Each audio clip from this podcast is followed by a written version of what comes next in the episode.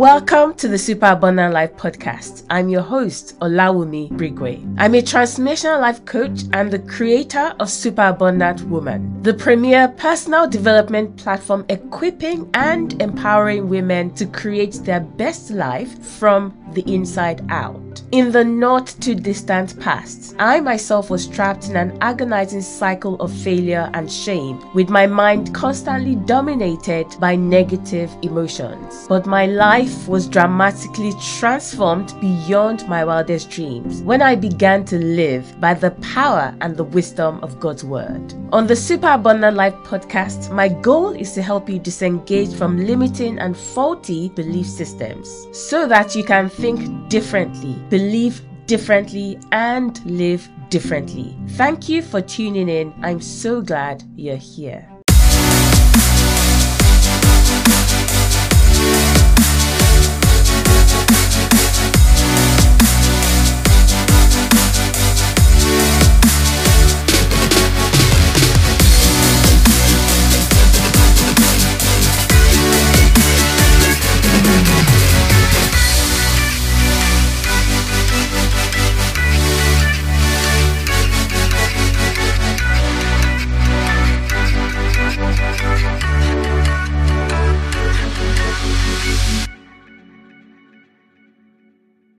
This is Olawumi Brigway, and welcome back to the Super Abundant Life podcast. If this happens to be the first time that you're watching me or you're listening to this podcast, what is my day job? I'm a transformational life coach, and I'm also the founder, the creator of Super Abundant Woman. What is Super Abundant Woman? It's an online platform where we provide women that are serious about their growth with life changing content, community, and coaching to help them put God first. So that's the most important thing that we're trying to help Christian professional and business women do. Women that have multi-dimensional lives, we want to help you put God first because when you do that, everything else in your life slots into place and begins to work exactly as it's designed to. When you put God first, then you enter into the grace of God, you ditch the toil and the stresses of life, and you enter into what I call the supernatural flow that allows you to effortlessly create the life of your dreams a life of impact, a life that is satisfying, a life of supernatural success that is actually touching the world, especially in the ways that God has put in you to do. So essentially, we're saying you will fulfill your calling and you will also have a wonderful time doing it. so that is me, that is what I do. And I'm so excited to be back on the podcast today with episode 133. Hmm. 133. I remember when we literally started episode 1. Turned on my microphone. I think I even just used the microphone of my computer and literally just started recording. I mean, that's an encouragement to anyone that is listening to me. You're watching me, you're listening to me now, and you're thinking, oh, I need all this, I need all these gadgets and everything else to be able to start whatever I know God has put in my heart to start. Girlfriend, just start. start with what you have. The best place to start is from where you are with what you have. And yeah, episode 133. We've been going now for how many years? Two and a half years, something like that. And I cannot begin to tell you the kind of impact that this podcast has had on people and on my business. It, in fact, almost every day somebody reaches out to me and tells me how the podcast has changed their life. I'm grateful to you for tuning in. Don't forget to share with your friends. Don't forget to put these podcasts out there. There are people out there that need to hear some of the words on this podcast, some of the teachings and literally it is the difference between where they are now and where God wants them to be in their life. Okay, so please, please, please, please share and let's spread the word. So, episode 133, one of the things that I decided to do in 2022 is to actually go behind the scenes. I always say that I'm a very private person, I'm an introvert, and all those kind of things. All of that is true. But what I'm starting to learn more and more, what God has been emphasizing and teaching me is even the stories of your life, even the shameful things of your life, the things that we want to hide away and say, ah, nobody must hear that one. Or even those things could be a healing balm for someone. Somebody somewhere listens to that and feels that, oh, you mean it's not just me? You mean it's not because I've done something terribly wrong that is why this thing's happening to me? You mean there are people out there that are also going through the same thing? So, what I've increasingly come into in terms of knowledge and wisdom is to open up more and more in terms of allowing people to see the engine behind the storefront. So going to the back office, I mean the storefront looks, you know, fantastic. Someone might look at my life and say I'm doing well, and in my own estimation too, I believe that I'm doing well. I'm not where I'm supposed to be in terms of forever. I'm still growing. God is still taking me by hand to greater heights of glory every single day. But I'm satisfied. I'm fully content with where I am. I'm truly grateful to God to for how far he has brought me in life over the past God knows how many years of my life. But some people might look at that and draw a conclusion and say, oh, it's because she's lucky. Or oh he's it's because this happened to her. Or it's because oh she's in the UK or it's because and they might sort of explain it away and exclude themselves from being able to enter into the same thing because they seem to think that there's some kind of special grace or special anointing or special favor that has created those successes in my life or in anyone else's life that you admire. And the truth of the matter is, that's false. All right. Nobody literally has special attention with God. He loves each and every one of us equally because that love is not dependent on our actions, on what we do. It is dependent and founded primarily in our Lord Jesus Christ. So if Jesus Christ is constant, it means that the love of God towards each and every one of us, the expression of his favor towards us is constant. Now, the way we access those graces and those blessings is what will create a distinguishing or differentiating factor. So there's some people that have leaned in, that are doing the things that are making it easy for them to access the favor and the graces of God into different areas of their life. So the real question we should be asking is what are you doing or what have you done behind the scenes that has made it easy for you to enter into these graces and these favors of God that you're experiencing in your life. And that is why in 2022 on this podcast, I'm going to be taking you behind the scenes a little bit. Some of the things that I've practiced for years, some of them over 20 years, that have helped me create the life that I'm enjoying today. And I'm going to start with one of those today because I'm going to be talking about the simple acts of discipline that have literally transformed my life, that have dramatically changed my life over the past 20 years. And I have five of them that I'm going to be sharing. So I will talk you through each one and also share some resources that you can access to take this further into your life if it is something that you're not already practicing. Now, let me clarify these are not the only five things that I do obviously. So there are fundamental things like prayer, etc. So there are fundamental things that I do in my life that definitely are not on this list. So I'm just talking about things that may not ne- necessarily immediately occur to people that are not always obvious. But if I were to write a list of 10 things that have truly, truly caused my life to be transformed into what it is today. Five of those 10 things are here on what I'm going to be sharing with you today. Okay, let us get started. The first one for me is meditation. meditation. Now, the reason why I put meditation on the list and the reason why it is appearing first is because before I knew what meditation was, I was a Christian. I loved God. I prayed a lot. I prayed a lot. I read the Bible a lot. Do you understand?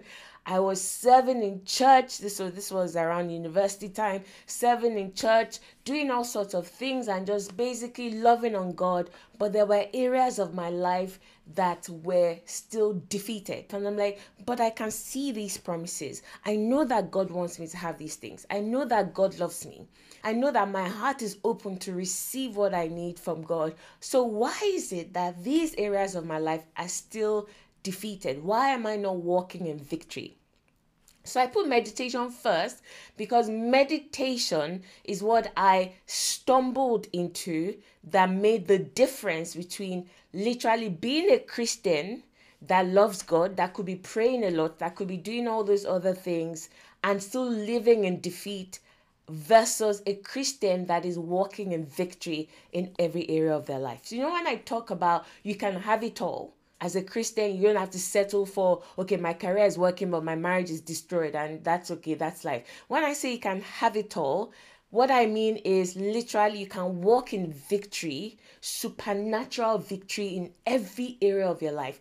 And I can say, hand on chest, God be my witness, for several years now, that has been literally my own testimony. That has been the way I have lived my life for many, many years. I can't look at any area of my life and say, oh, absolutely, this one is so far behind everything else that is just not working. No, absolutely not. And it's because I have practiced certain things over the last 18 to 20 years that have literally helped me. Okay, so what do I mean by meditation? Meditation is definitely one of those keys for me.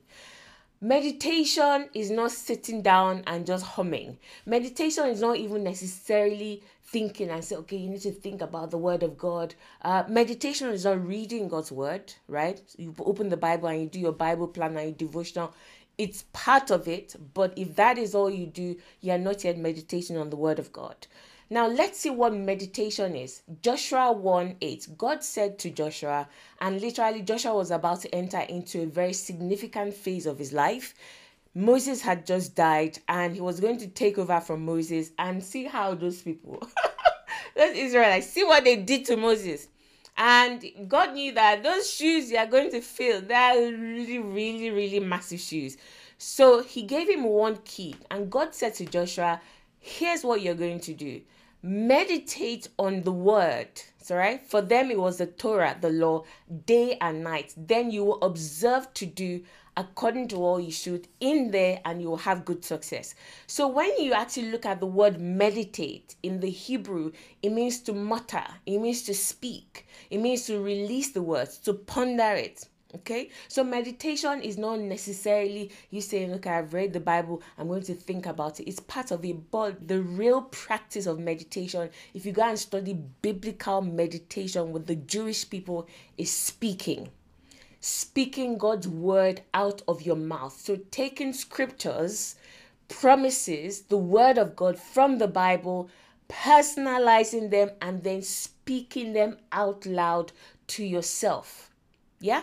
That is meditation, and I can tell you that is literally the key, the tiny change that I made all those years ago that transformed my life. That is why I'm saying it first. So I call it scriptural declarations. Scriptural declaration. It was what made the difference between me being pregnant at seven and a half months, dejected. I was praying a lot. I didn't know what to do. And then I, I happened upon a book called Faith and Confession by Charles Capps. Read that book and I was like, oh my goodness. So this is what has been missing from my walk with God all these years began to practice immediately what I read in that book, which is basically scriptural declarations. Going into the scriptures as guided by the Holy Spirit and letting Him lead you to specific scriptures that He brings alive to you. Then taking those scriptures not just reading them and say, Oh, Father, I thank you, and you're rejoicing that see the word God has given me. No, you begin to speak them over your life. You begin to speak them over your career, over your finances, over your marriage, over your children, etc you cannot not be speaking God's word over your life right? And I don't want to get into the whole why you must be speaking the word of God. And that is why I said I will share with you resources because today I just want to unveil some of the things that I've been doing behind the scenes. there are two sets of resources that you can access straight away. The first one is our meditation teaching series in the Soul Library. So if you're in Soul, a Super Abundant Woman, you can literally go there now and begin to listen. I taught a series on what meditation is, how to meditate, how to literally take the words of God to change the images in your life. Okay, so that's there. Also in Soul, we have a scriptural bank of declarations. So, literally, we have an entire folder that is dedicated to scriptural declarations concerning every area of life that you can think of. So, if it's your career, we have scriptures and we have personalized them. So, all you need to do is take those scriptures and begin to speak them over your career. So, that is already prepared for you. If you're a listener of this podcast, because you're listening to me now, episodes 101 and 102 are also great resources that you can literally go and listen to to help you further in meditation. If you've listened before and you didn't just go on to practice any of those things and you moved on, then I encourage you to go back to practice and then begin to see the results in your life. Remember, I'm sharing behind the scenes five simple acts of discipline that have caused me to achieve supernatural success in literally every area of my life over the past years of walking with God. All right. So the first one, as I said, is meditation or scriptural declarations. The second act of discipline hmm, that has become part of my life is gratitude or thanksgiving. Gratitude to God gratitude to people, expressing gratitude, being grateful. Because if you're not grateful, you will very quickly enter into what is called the entitlement mentality. We even have entitlement mentality with God. You say, God, why didn't you do this for me? See, you did this. I mean, excuse me, if he had not even originated that relationship with you by giving his only begotten son so that you can literally be translated from the kingdom of darkness from eternal death and damnation into life eternity with him you would not even be saying father in the first place. You would not even you know have the opportunity to be saying in the name of jesus i'm praying in the first place.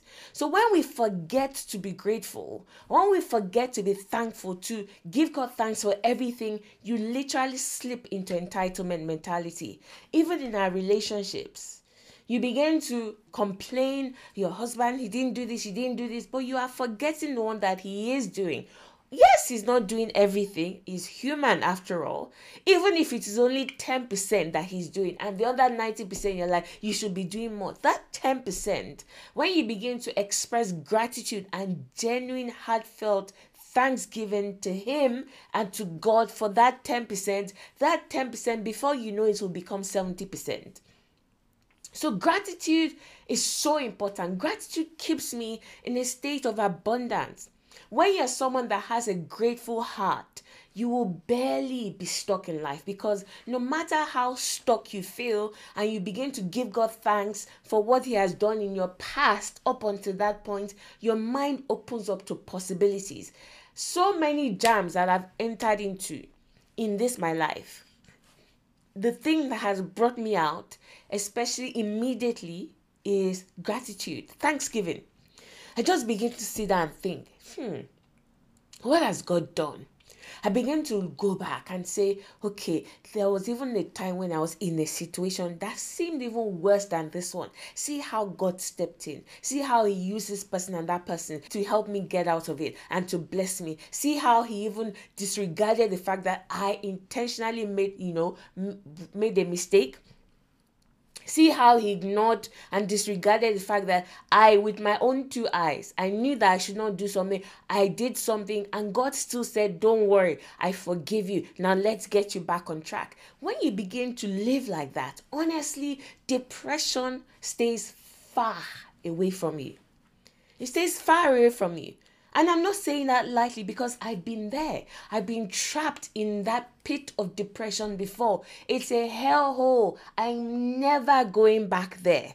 no matter what happens to me in life, no matter what life throws at me, I will never get to the point where I allow the clouds to become so dark that I do not begin to give God thanks for what He has already done.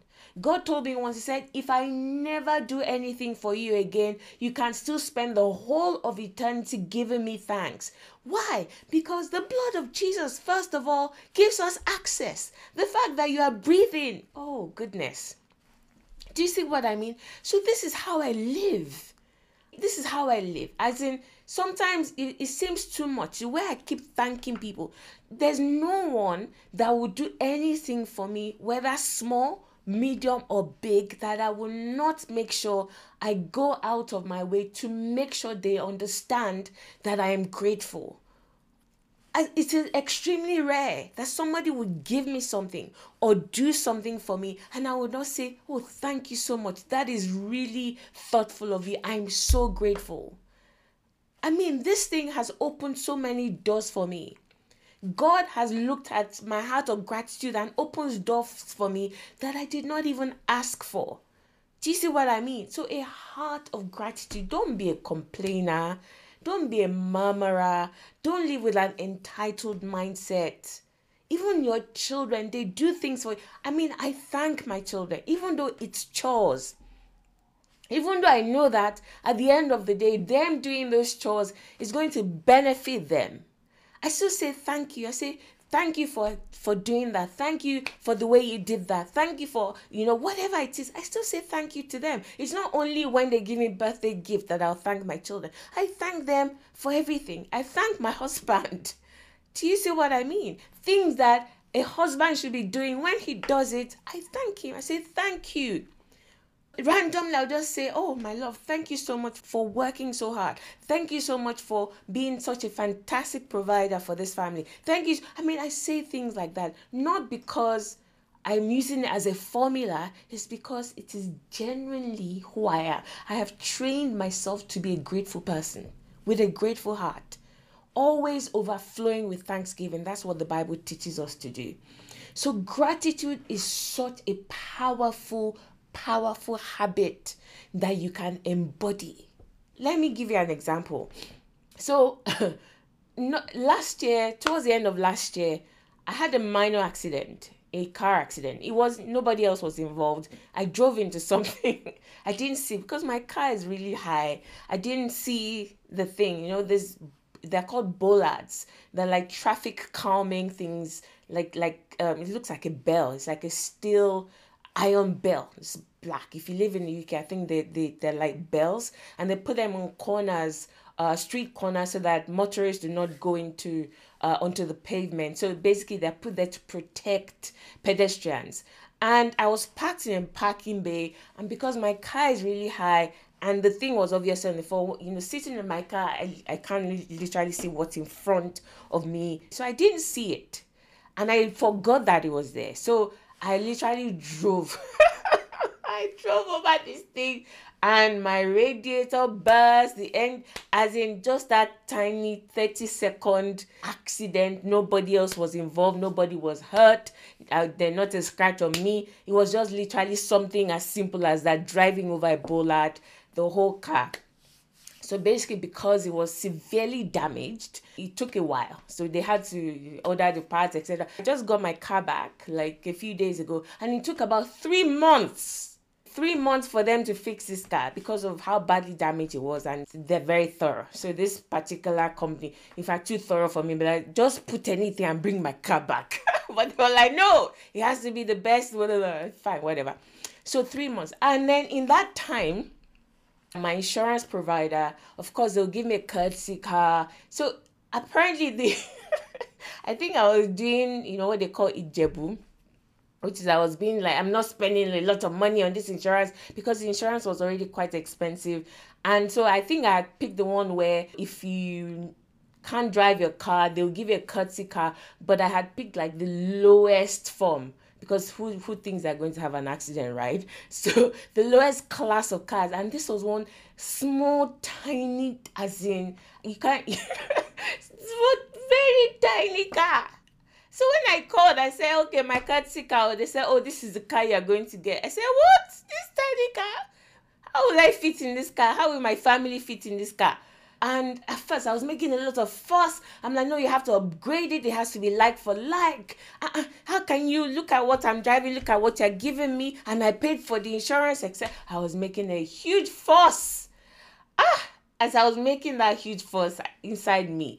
Now, here's what I'm saying. Inside me, it was not gelling. I was like, this is not the kind of person you are, right? You're not like this. You're not a complainer.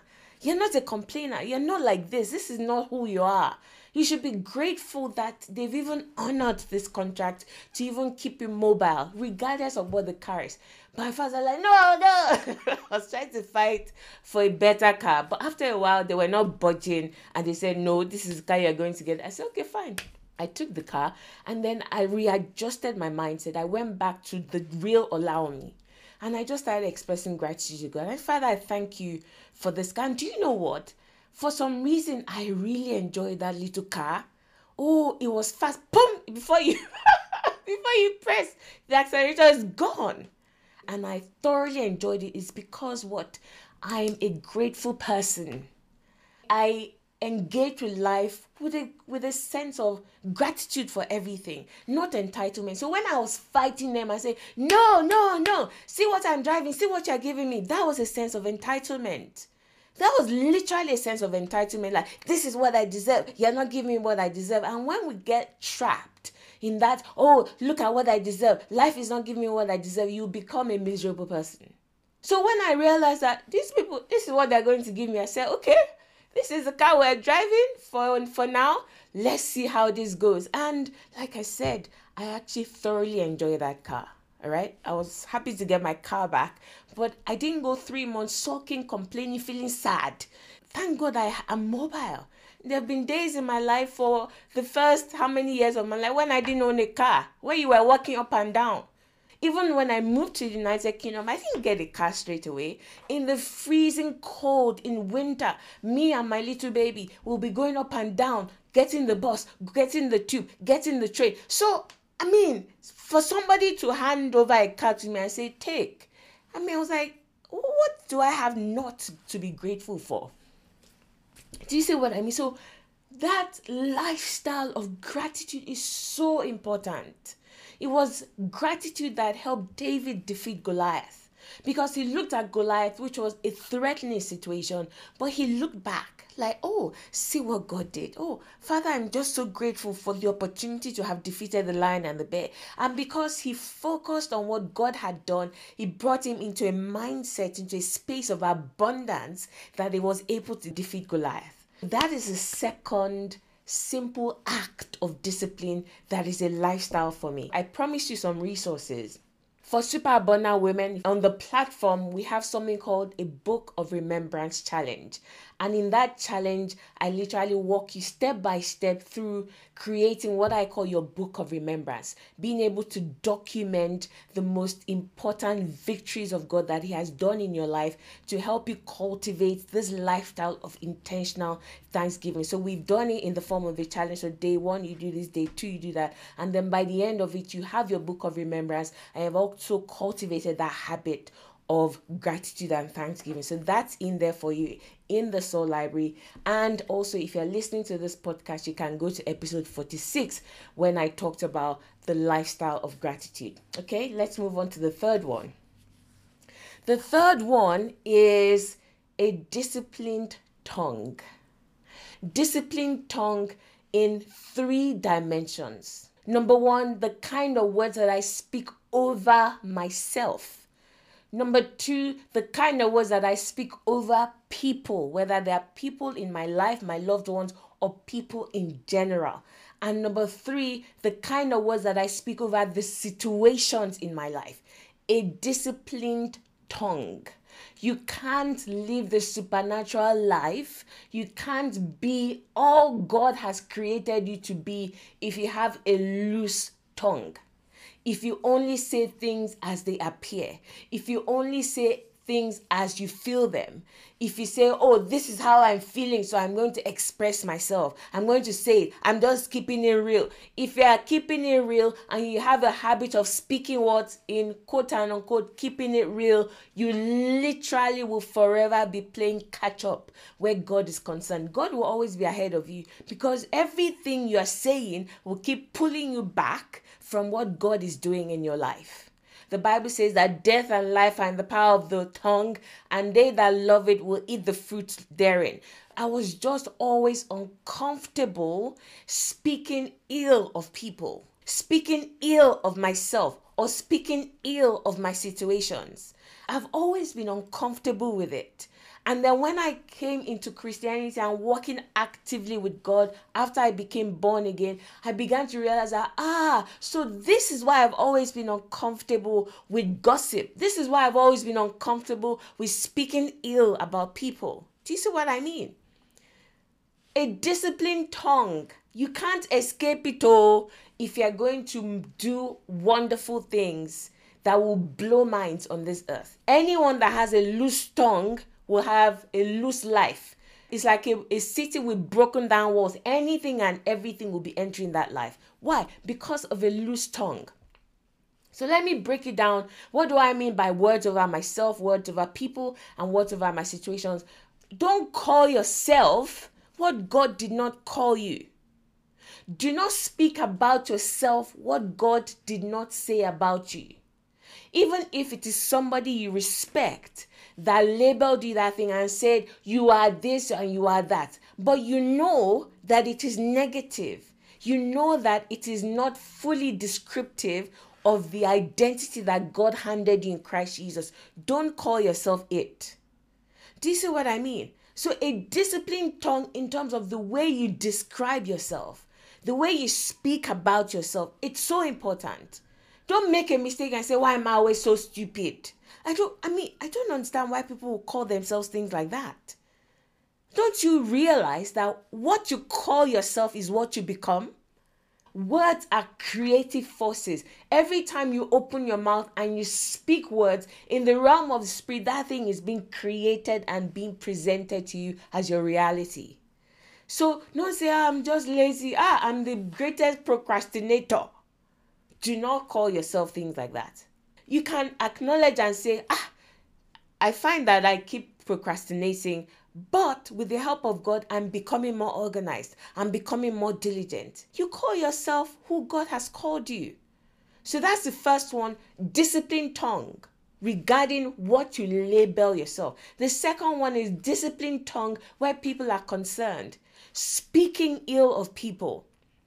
In fact, I remember growing up, like I said, this even quote unquote predated me having certain access to knowledge about the importance of words. God somehow in his mercy just taught me. I don't even remember where I learned it. As a child, I've always sort of been uncomfortable with it. And I remember, I remember my my mom, and she came and she was basically complaining and talking about someone say, see what this person and da da da. And I was like, well, you know, it's not easy. I mean, and I was basically defending the person. And I was saying, and I didn't know the person. It wasn't like the person was my friend and I wanted to defend my friend.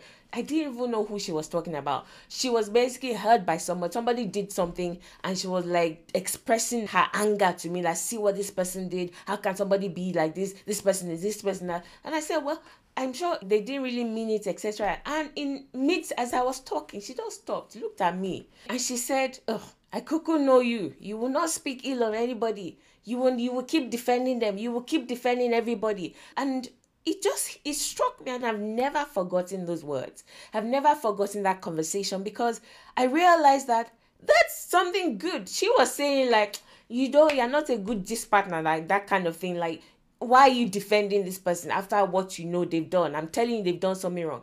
And it was meant to be a slight, but I took it as a compliment. I was like, Father, I thank you that I'm like that. Because listen, the Bible says that Satan came and he found nothing in Jesus. He had nothing to hook Jesus with. Do you know what he was referring? The Bible was referring to. He was referring to offense. He was referring to bitterness. He was scanning, looking for unforgiveness, looking for ill-gotten words that Jesus had spoken over people, looking for anger, looking for all those kind of things that he could use as leverage to say, "Hey, he's not pure after all."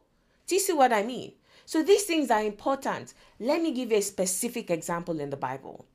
John the Baptist, the foreigner, the person that literally was created to be the foreigner for Jesus. He was the one that baptized Jesus. He saw the Spirit of God descending upon Jesus, and with his own mouth, he said, This is Christ. This is the one. I'm not worthy to carry his sandals. The same John the Baptist got so offended that he sent his disciples to Jesus and said, Are you the one? Now, how did Jesus respond? Jesus just say, Hey, see this one, no, John the Baptist, you, hey, of all people. He could have started talking all sorts of things, started criticizing John, could have started saying, Hey, that's that's why you're in prison, because it's your mouth. Do you know what Jesus was saying? Jesus started talking about all the wonderful things about John the Baptist. Said, There's nobody that's greater than John the Baptist. I'm like, wow, what an example. What an example. Literally, Jesus was hanging on the cross. The people he had helped crucified him. He said, Father, forgive them. They don't know what they're doing. Who, if you cultivate this, this lifestyle, I mean, am I saying that you will never feel angry? No, that's not what I'm saying. You feel the feelings, take it to God and say, God, help me. Ah, this person, they vex me. Or, ah, they vex me. But don't use your mouth as a weapon against other human beings. Try and cultivate that habit. Try and cultivate that habit. You see what I mean? Don't take something that is private. Somebody told me, oh, this person did something and somebody told you. And then you now carry the same thing and you then go and spread it and share it. You should feel uncomfortable using your words to taint another person's image the words that you use to describe your husband or your wife or your children. Don't use words to injure, use words to build up. And of course, there are times where somebody does something and I just, you know, and I do. Does that mean I, I'm 100% never using my words against people? That's not true. If I said that, I'll be lying. But most of the time, and when I find myself saying something, I'm like, ah, no, no, no, no, that's not who you are. That's not who you are. One of the ways that I make sure I stay and remain that person is I speak words over my own life. The Bible says in Proverbs 31 that she only speaks when she has something of value to say and she only says it with kindness. And it's part of my daily confession. Remember, I said in the beginning, number one is scriptural declarations. If you identify anything that you want to be, in the Bible, begin to speak it over your life. So, as part of my daily declarations, I say, with my tongue, I bless people. With my tongue, I bring healing. I speak only when I have something of value to say, and I build people up with, with my words with in kindness. I do not tear people down with my words. Your words towards people, and of course, the last one is your words towards situations. Call into existence what you want, what you desire. Stop using your mouth to describe the situation exactly as it is. This marriage is just destroyed. This marriage is a joke. I mean, stop saying things like that. Your words have power. Your words have power. Okay? So, the third one is a disciplined tongue. Number four, so the fourth simple act of discipline that has helped me create supernatural success in literally every area of my life is time mastery. Knowing how to master time. This one goes without too much explanation. I don't need to talk too much about this one. Do you know one of the biggest things that is holding people back, especially people that lead multi-dimensional lives, which is pretty much all of us. So you are working, you are married, you have kids, you are active in church, you are doing this. It is what?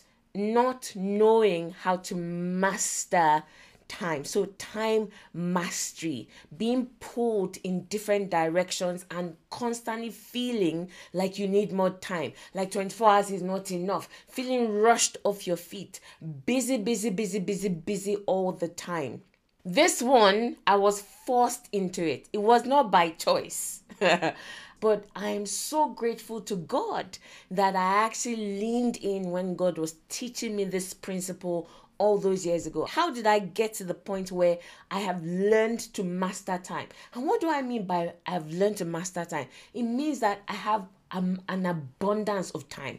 In this day and age, for somebody that is a multidimensional woman that is doing different things, I'm a wife, I'm a mother, I'm a business owner, I'm a pastor in my church, I volunteer in other places, I give my time to people. People literally have access to me generally and they come and say can you help me with it? so i'm doing so many things. I run a team.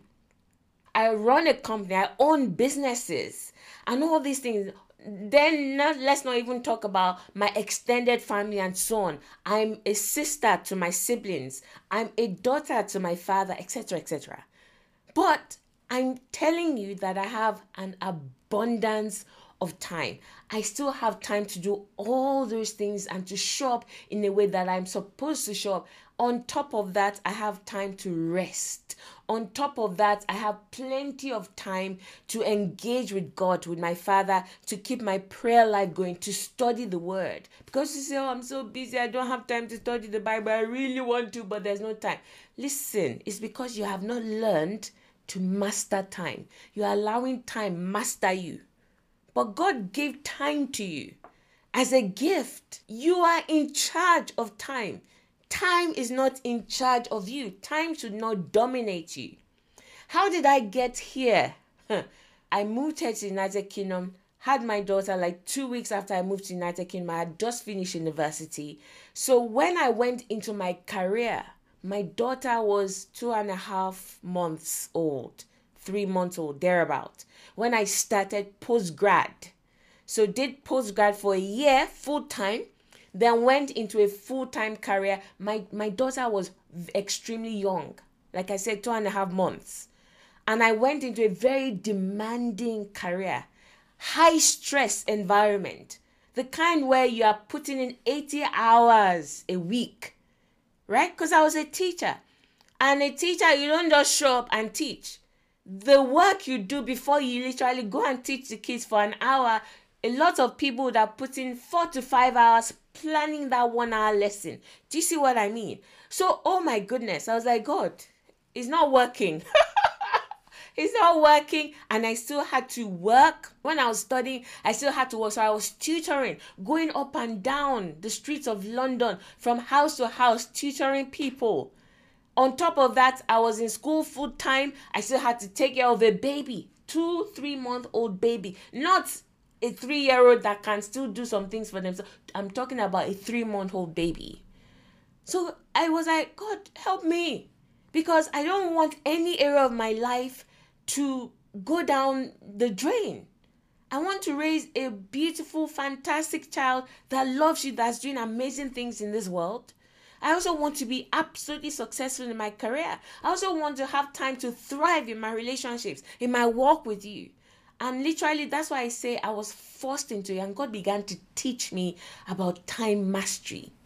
And I've practiced that over the last 18 years without fail. People say, Oh, you're so busy, you're so busy. I'm not busy, oh. I'm not busy. Every minute, well, let's say every hour of my day is assigned something. So I don't just have time where I'm just there's nothing that, that you know is it's assigned for. It is assigned. But it's not like I'm rushed. I'm like, no, no. I'm the calmest person you will know. I'm rarely ever rushed off my feet. In fact, I hate being rushed. I hate being rushed.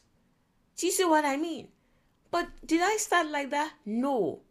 Did it just jump on me? No. I learned it. I have learned to master time. I've learned to master time. I thought that most people would operate like that until everywhere I turn, people are telling me I'm just so busy. I don't, as in to pray. If I don't pray, it's not because I don't have time, it's because laziness was worrying me. It's because I'm like, God, it's too cold to get out of this bed. Do you see what I mean? It's not because, oh, I'm just so. Uh, never.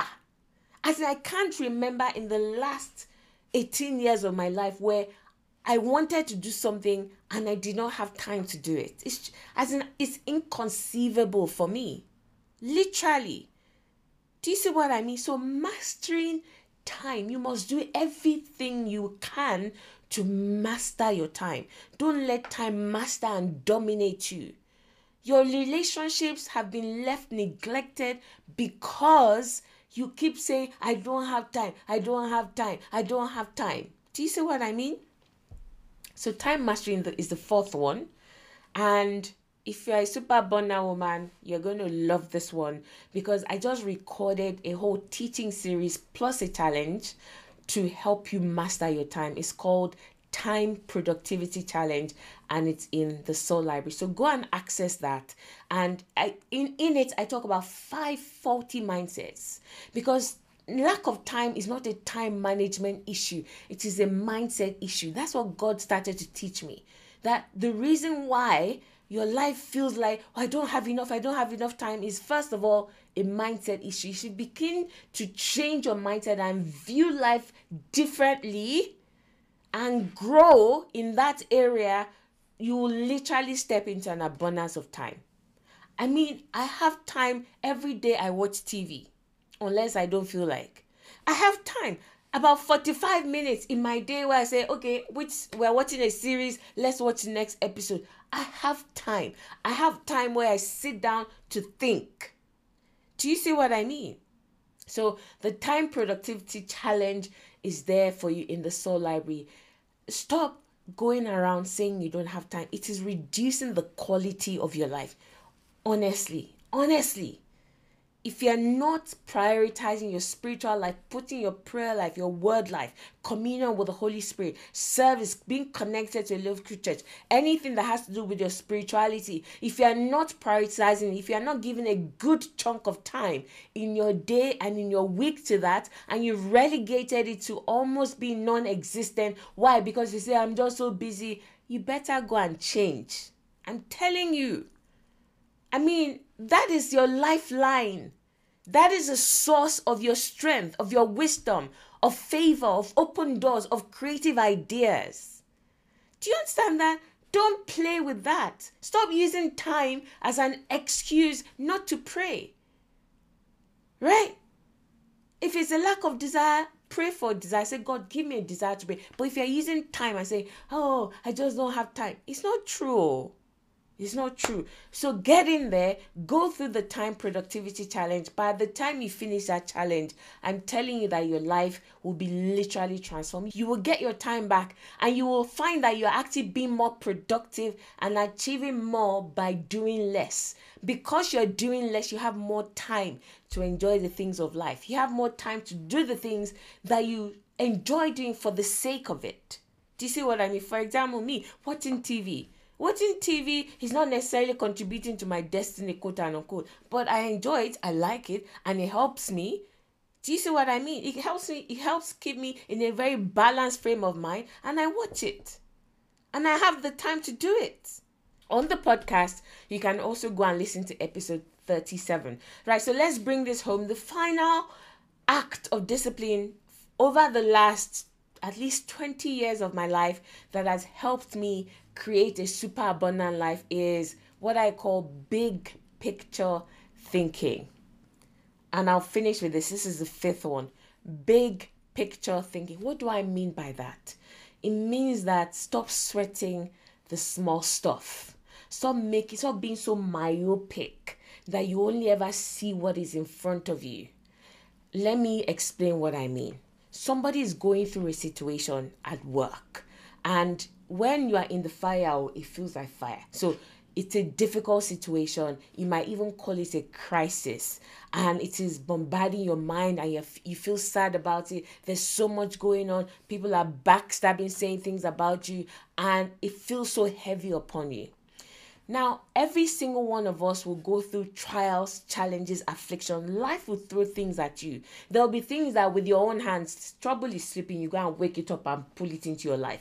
But there will be things where you're going on your path, you're doing everything you're supposed to be doing, but things, you know, obstacles just literally show up in your spot. So we will all go through situations that are not good. We will all go th- through things that cause us to be hurt that cause our emotions to be riled up, etc.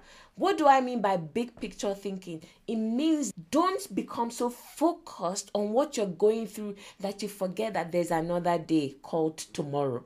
Do you see what I mean? So, for example, somebody that is going through that challenge in their career, if you don't realize that this is just one thing, it will pass. In five years' time, five, five years is far most likely in a year's time, when you look back, you'll be like, oh, is this what really got me twisted up in knots? This is how I live. As in, it is very rare for me to go through anything that makes me feel like, oh, this is the end of the world. But do you know that there are people like their car gets blocked in at the supermarket, for example, and they can't get out on time and they feel like they have a meeting that they need to get to, and they will engage with that situation as if it is the end of the world. Like, oh, I don't understand. Why is this always happening to me? And they get so riled up over something tiny. Do you see what I mean? So, big picture thinking means that you put things in their perspective. I find myself saying things like, mm, it doesn't matter, Jesus loves me. Mm-hmm after everything, mm-hmm, he loves me and he will always work things together for my good. That's big picture thinking. Understanding that, listen, no matter what happens, God loves me. I am highly favored of God. He loves me. He's looking out for me. And last, last, even if I lose the job, God will bring me another better job. He will restore me. That's big picture thinking when you think beyond the scope of what you're going through and not allowing yourself to be trapped in that little thing that you're going through because the closer you get to something the the wider and the bigger that thing appears to you to the point that people get so deep into the situation that they're going through that they don't see any good thing left in their life. That is the root of depression. That's how depression comes on people and in fact, that is what leads people towards suicide because they get so hopeless. They get so engrossed in that situation. They don't zoom out and say, in the scope of things, this is one small thing. They don't zoom out because when you zoom out into big picture thinking, you begin to put things in context. Like, okay, fine, I know that I'm going through this challenge, but in the grand scheme of things, that one's working well, that one's working well, that one's working well. And at the end of the day, God is going to help me and restore me anyway. That's big picture thinking. Big picture thinking is what got me through two of the most traumatic experiences in my life. The first one was as a young lady when I got pregnant outside of wedlock. It was big picture thinking. Because what Satan actually succeeded in doing for the first few months of me getting pregnant, and even prior to that, of doing something I should not have done, and then finding out that I'm pregnant. So literally it was like the walls came closing in that i could not see beyond that situation anymore. Almost became my identity like oh my god this is who i am for the rest of my life. And he succeeded. Until god began to literally pull me out of that and expand my vision and say look at the good thing. There's a child that is coming into the world. Your child it is a gift from me. That's big picture thinking. Do you see what i mean? Like this is just in 10 years' time, you will look back and you'll be like, Father, I thank you for this wonderful child. Big picture thinking, right? It got me out of that. Second one was when my mom went home to be with the Lord. I can't describe the pain. Unless somebody goes through a painful loss, the loss of a loved one, you can't really explain it. That is why my prayer for anyone that loses anyone is like, I pray that God, the only one who knows how to comfort in these situations, that his presence will sit upon that person's life. That's the prayer I pray. So when my mom passed, oh my God, the pain. I was, again, I was pulled into that. Oh my God, I'll never speak to my mom again. Oh my God, my mom, my mom. And it was even more painful because of the way she passed. because there was so many complications that helped, and it was just like, how can my mom, the last days or months of her life, be like this? How could she not have enjoyed a super abundant life as her life was being wrapped up? I'm like, why? No, God, this is. And it, I was pulled in. And it was big picture thinking. When God began to show me the big picture, He said, What you are thinking is you are being myopic. You're only focusing on the fact that she's not literally here with you for the next however long you are going to be left on this earth. But if you believe what I say, that you will spend eternity with me and your mother is there in eternity, eternity, the time that I have left on this earth, yeah, 50, 60 years, yeah, it is small, a drop, boom, compared to eternity that I will get to spend with my mom without sickness, without death, without disease, without sadness. You see what I mean? So when the more I leaned into that, the more I allowed that truth to come to me, the more I embraced that, the more I was able to receive healing to help me with that pain. Do you see what I mean? Big picture thinking. See everything you are going through as a small thing. The Bible says that it's a light affliction. The Bible does not use words anyhow. You say, Oh, see what I'm going through. How is that a light affliction? In the grand scheme of things, it is light affliction. It really is light affliction. Honestly, it is. What is the big picture? At the end of the day, our own big picture is you win, regardless of what it looks like. Even if a Christian gets sick and then believes God and they didn't get healed and they die, big picture thinking says they are with Jesus and they are well, they're alive, they're healthy, and they'll spend eternity with Jesus, and you will see them again. That's big picture thinking. When you zoom out and you begin to see that ah, it's bigger than this thing now, how will I allow this thing that I'm going through literally consume my entire life to the point where I don't see anything good again? So that is the fifth act of discipline that I've cultivated over years that has helped me literally build a super abundant life. Five that may not necessarily occur to people. So I've given as many resources as I can that you can follow up with each of these things and help build them into your own life. This is Olawumi Brigway, and I will see you in the next episode. Bye.